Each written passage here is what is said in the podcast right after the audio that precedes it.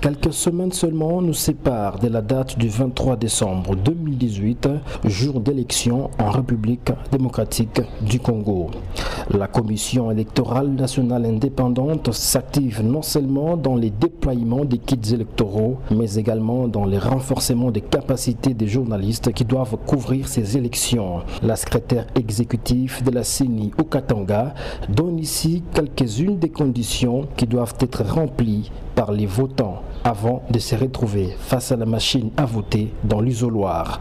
Mimi Fabienne Mukulumoya. C'est-à-dire que la personne qui vous reçoit, lui, il a juste à se rassurer que vous avez votre carte et vous oriente vers la deuxième personne dans les bureaux de vote, à part celle qui est à la porte.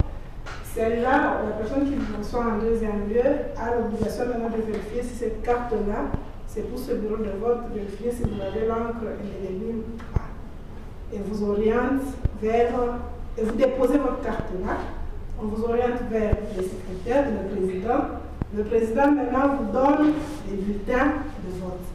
Le bulletin qui est signé par lui et par le secrétaire. Vous dirigez vers l'isoloir et dans l'isoloir, vous allez trouver la machine.